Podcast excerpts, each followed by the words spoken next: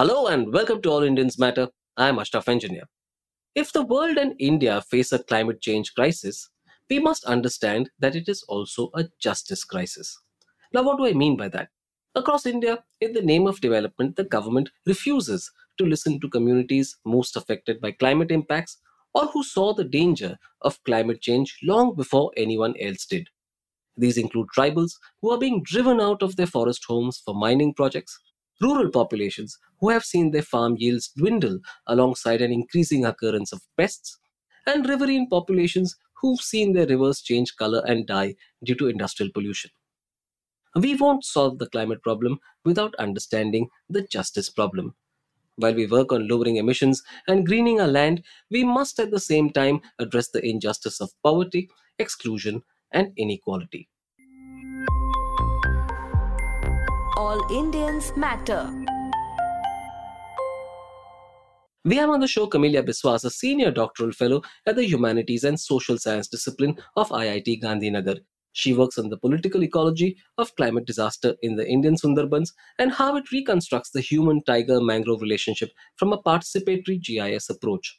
Her work takes her to the remote forest fringe villages of the Sundarbans, such as Samser Nagar and Kumir Mari.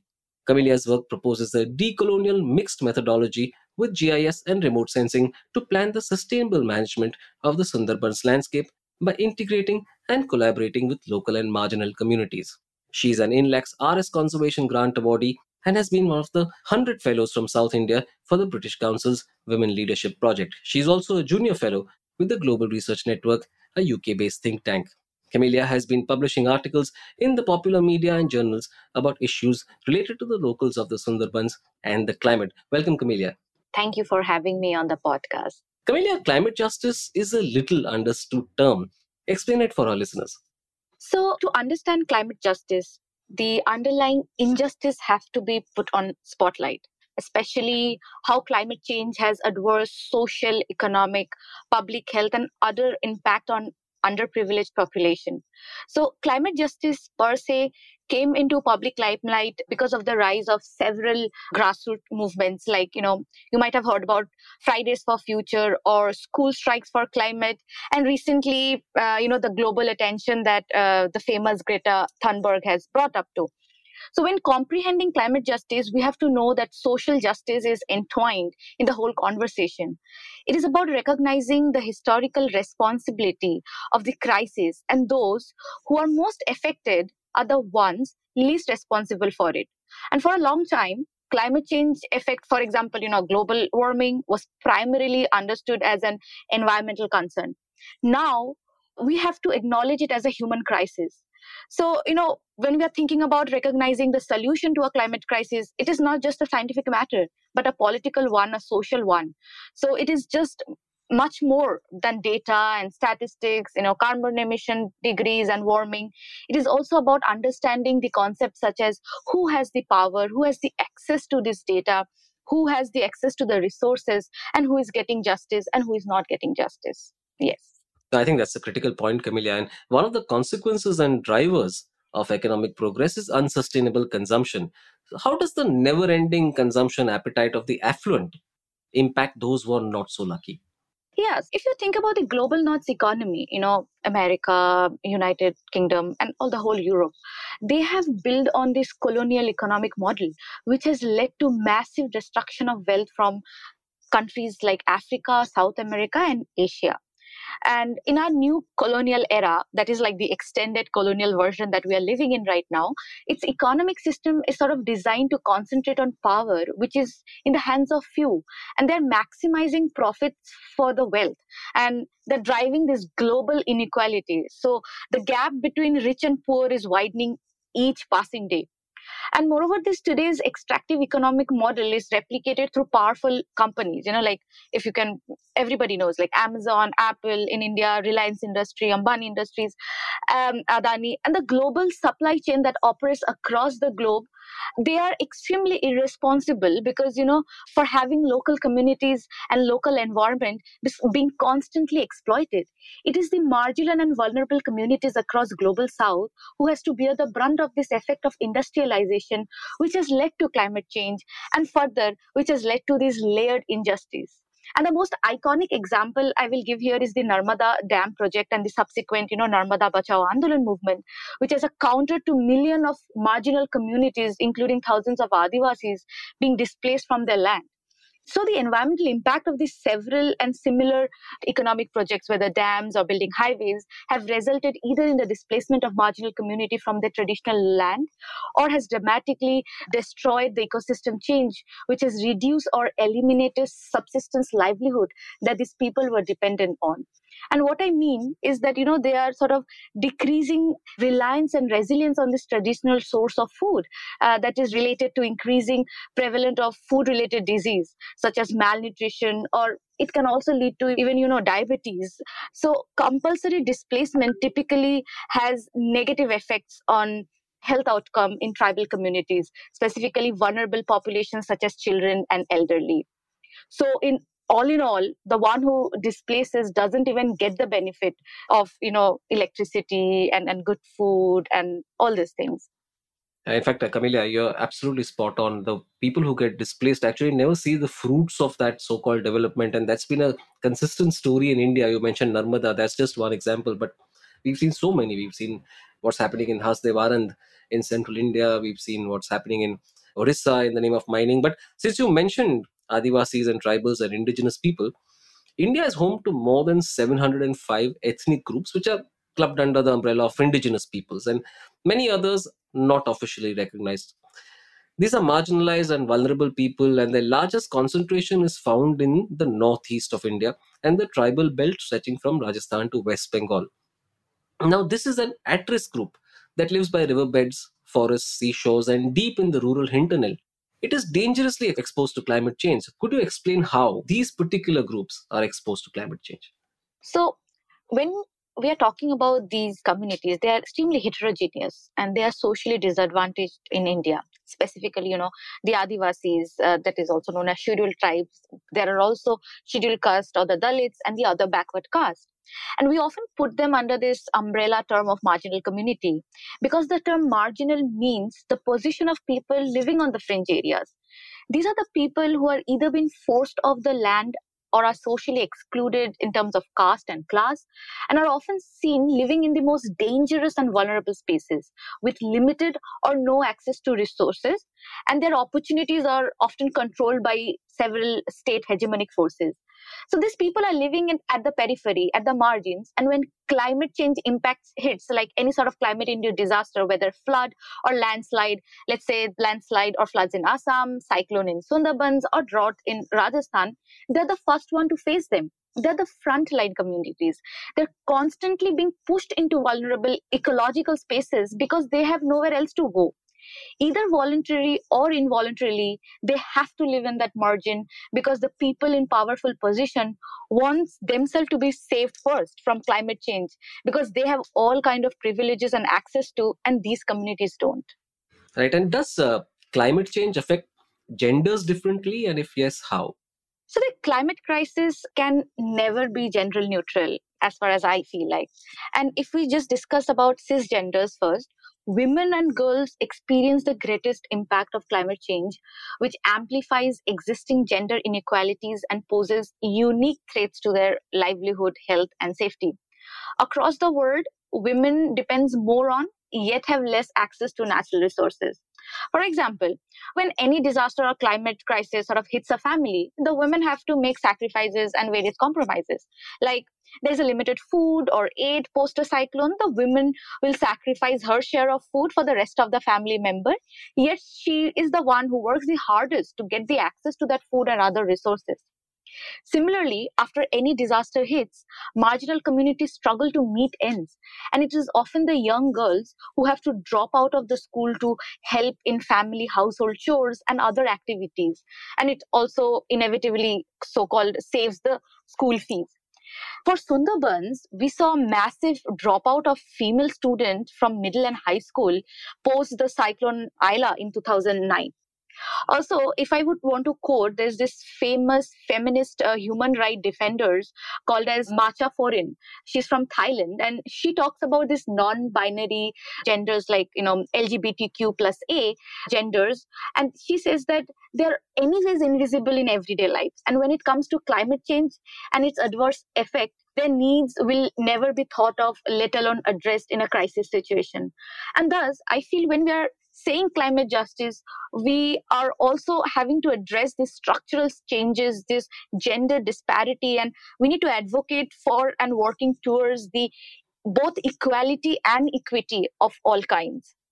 In fact, uh, you know that's a very turning point. And in Maharashtra, where I hail from, what we are seeing is uh, what known as climate brides, where families which are badly affected by climate change marry off their girls early, pull them out of school, and uh, just because they cannot afford to take care of them. I think you touched upon that to some extent.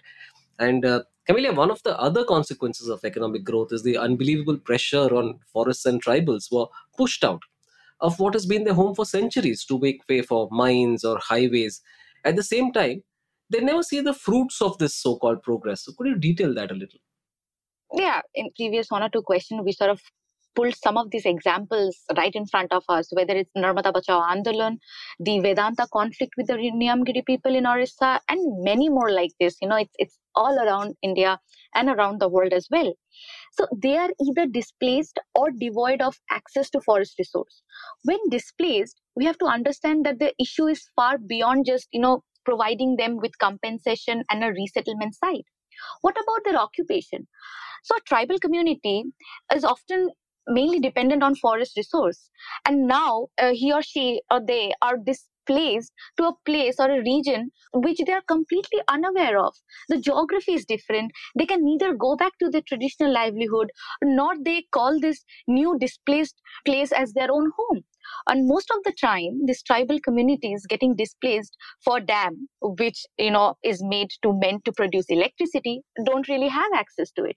And on the other you know when they are being displaced for making highways doesn't even have money to travel in a bus let alone have a car and travel on the highways.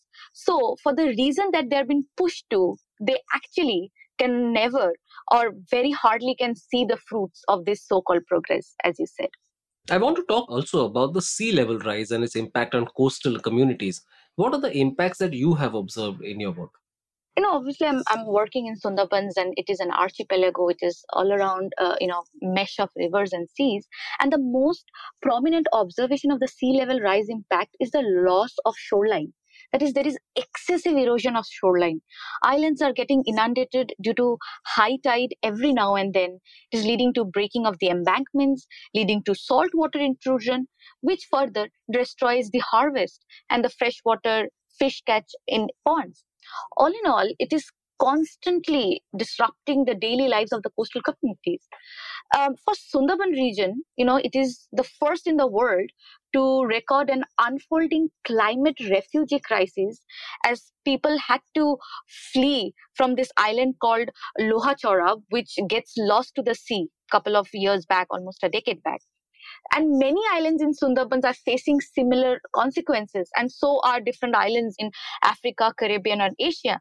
They're shrinking and succumbing to the rising water and being collapsed. This is leading to massive climate migration and making people climate refugees. The government pays great lip service to sustainable development and its so-called concern for the poor and the underprivileged, but it doesn't actually do much for them. What would be your message to the powers that be? You know, since the climate change and the climate crisis is also a human crisis, it is entwined with political crisis as well.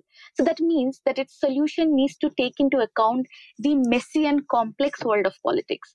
So climate justice as a concept recognizes that although global warming is a global crisis, its effects are not felt evenly around the world, it is also a very local crisis which needs to be dealt in a very local or regional level. Uh, so we are always talking about you know global and national agenda in sustainability and climate change i feel there is a need on focusing at a local and a very niche level because problems faced by these various heterogeneous marginal communities are not always the same they have different problems they have different demands and different approaches on addressing these problems and demands. So the government has to go from global to local, giving more agency and more access to these local marginalized communities. And Camelia, we've seen a series of extreme climate events in recent years, which has led to the collapse of cliff faces in the north, to extreme flooding in the south. We've seen some of that recently in Bangalore. How are these events linked to climate justice? I know you've touched upon them quite a bit before. Could you actually explain to, in layman's terms, to the listeners, how exactly this impacts uh, and what is the role of climate justice in this? So, you know, obviously by this time we have understood that what we have been calling as natural disaster or climatic hazards are not so natural. They're very much climate induced. The frequency of such disasters have increased, so as their pattern and onset. So, for example, more people are now getting exposed to this shallow, rapid moving landslides all over the world, whether it's the Himalayas in the northeast and the north of India. So, you know, there is this recent massive landslide that has happened in Manipur in June where almost 30 people died. And there is also a similar landslide that has taken place in Gjerdrum village in Norway, Europe. So, you know, it is happening all over the world. But these catastrophic events have hard hitting on the marginal population of global south for a long term. And these injustices have been layering up in the name of development. You know, there is this massive construction of houses, dams, buildings, bridges to promote tourism is one of the reason of this excessive landslides in the Himalayas.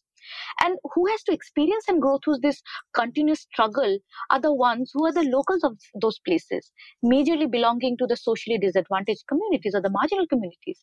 They lose their houses, their jobs, their land, their everything because the capitalist ventures on the Himalayas has only generated suffering, pain, displacement, loss, and destruction, leading to utter poverty in the name of development. Moreover, you know, this extreme heat that we have faced this year not only in India, but even Europe has faced, is making people sicker and poorer. And it could sharply diminish the living standard of millions of people in this region if the goals of mitigating climate change are not met uh, by these people in power. And Camelia, agriculture is the core of the climate problem for various reasons food security, farmer incomes, dwindling soil quality, water use, etc. What are a few practical and immediate steps the government can take to make a difference? I feel it is important for the government to understand and address that our food habit and food consumption is one of the major contributing factor for the reason of food insecurity dwindling soil quality and you know dwindling groundwater leading to low yield and production. Because there has been huge change in our food habit and consumption. And we have to understand that not every geographic region can produce every possible crop so, for example, the extreme hot and extreme cold conditions region like Punjab, Haryana, and Western UP are producing rice or paddy. And as we know that paddy requires flood irrigation, you know, this constant rainfall. And all these places, the annual rainfall is 600 to 700 mm, which is not enough uh, to, uh, you know, board this paddy. So they get highly dependent on groundwater for irrigation leading to massive decline in groundwater itself and not giving enough time to recharge it. So I feel to make a difference, traditional agriculture, alternative chemical uses, and lastly, an inclusive pay and health and other schemes for the farmers might help them battle the climate problem better possibly. And the government should take the example of you know uh, because you you come from maharashtra and i have this example in my mind is Hiware Bazar it's a village in maharashtra. And what they do is that you know they sort of decide their cropping pattern and the crop choice on the basis of the rainfall they have in that same year so it is important to understand that several coping patterns are unsustainable and it only grows to maximize profit and income. But in long term is doing injustice not just to the farmer but to the vegetation. So we have to stick to the traditional agriculture, the traditional ecological knowledge of the farmers. Climate change mitigation also requires huge amounts of funding. How does a country like India manage that? I feel India's management to mitigate climate change has several, you know, sort of loopholes, owing to the fact that the allocation to the climate change action plan under the MOEFCC, the Ministry of Environment, Forest and Climate Change, sort of reduced from rupees of 40 crores in the in 2020 to 21 budget to rupees 30 crores in the 21 22 budget. So, and moreover, the paving development plan to some of the multinational and multi-million companies, like you know, you, you know, guess the names like Adani, Ambani, and more, is making the system more hacky and capitalist driven. Though there are several funding agencies, you know, we might have heard of names like Green Climate Funds, but I always feel that these mitigation plans are often made from the point of view of the people who are sitting in a very powerful position. They're very exclusive. And we need to decolonize this whole mitigation strategies. And to do so is that I feel that we have to include the marginal and vulnerable communities who are at the forefront of the climate injustice. And we have to understand that uh, what they need, we have to strategize in a much more inclusive way. We have to include them in the strategies of managing climate change mitigation funds. Camelia, India has laws and constitutional provisions, such as the fifth schedule and the sixth schedule, recognizing indigenous peoples' right to land and self governance. Yet the fight to establish ownership over these lands and waters is arduous, and we see so much climate injustice on a large scale. Why is that, and what's the way out? So, we all know that indigenous people are highly dependent on forest resources in terms of both subsistence and sustenance. And the loss of forest cover continuous you know mining and mineral extraction development projects of dam roads industrial setup and commercialization of agriculture are some of the impending threats which leads to climate injustice.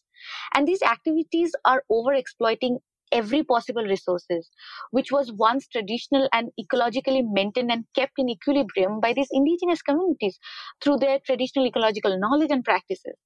Furthermore, I feel indigenous people's ability to exercise governance and access to their lands and natural resources is being questioned and is being challenged. And as a result of their low socioeconomic status and their ongoing struggle with this severe climate crisis event, you know, there's this uh, link to having rights on their lands and water is also diminishing. And the way out is that I feel that many climate justice activists and scholars have been mentioning that you know also that the state needs to pass laws to make sure that the companies based there or have exploited or affected them must pay for the harm they have done to the people and the environment. This includes upholding the rights of indigenous people and communities to protect their forest water and natural resources. Moreover any fair justice process involves listening to those who have been wronged.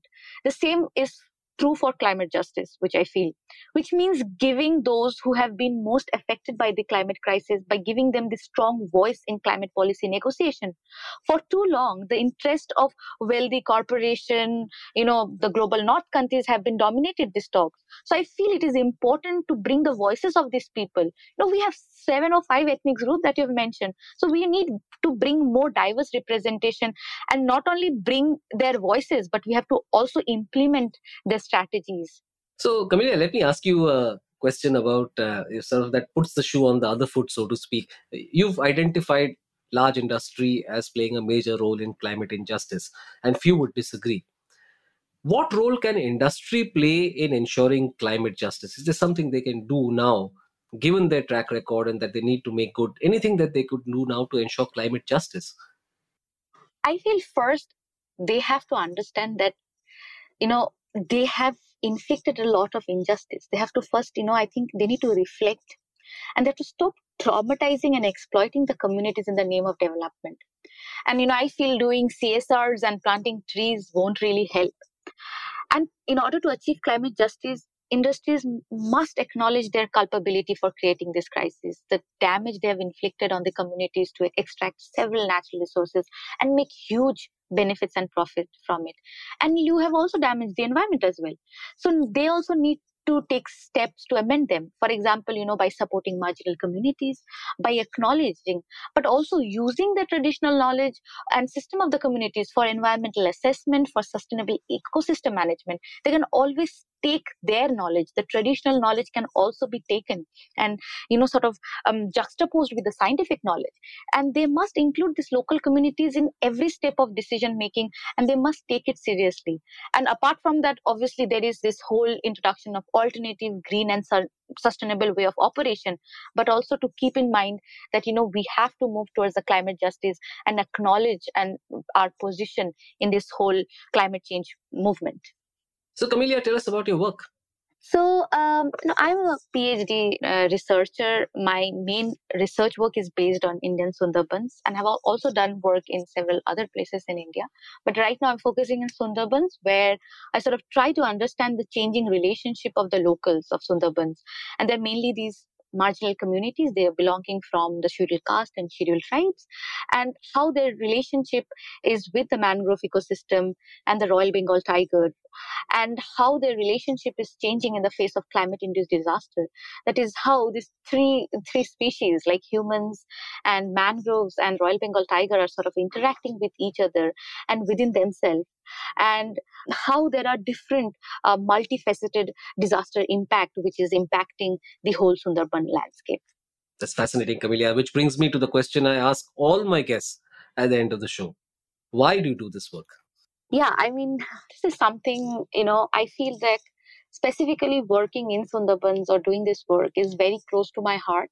It is more of a responsibility to pursue work in sundarbans owing to the fact that my native roots my family belongs from Sundarbans. I am a Sundarban native. My family has been a part of this whole cauldron of climate injustice. I have seen uh, my grandparents and my father suffer, and I feel maybe through my research, my work, and my writing, I can showcase this injustice to the larger world. And moreover, I feel this research work that I do, it is just not of mine alone. It is an extremely collaborative work with all the residents of you know Samsher Nagar and Kumirmari where I mainly work. It is about the people of Sundarbans and it is for them. And you know, also for people belonging from socially disadvantaged communities who are often left at the margins to fight their own battle with no much assistance from the people who have money and power. So I feel if I could write something about them, I might be able to bring some justice to this climate injustice. Thank you. Camelia, very few people make the link between climate change, sustainability, and climate justice. If India has to progress equitably, we can no longer afford to ignore this link. Thank you for detailing how. Thank you so much. Thank you for having me in this show. And uh, if you want to sort of read more about my work, you can always go to Google Scholar and type my name, Camelia Biswas, and you can find me there, find my articles, and read them and share with people and share about these in, uh, discrepancies and the climate injustice that is happening with the people in Sundarbans. Thank you so much. Thank you all for listening. Please visit allindiansmatter.in, that's A-L-L-I-N-D-I-A-N-S-M-A-T-T-E-R dot I-N for more columns and audio podcasts. You can follow me on Twitter at Ashraf Engineer, that's A-S-H-R-A-F-E-N-G-I-N-E-R, and All Indians Count, that's A-L-L I-N-D-I-A-N-S-C-O-U-N-T. Search for the All Indians Matter page on Facebook. On Instagram, the handle is All Indians Matter. Email me at editor at allindiansmatter.in. Catch you again soon.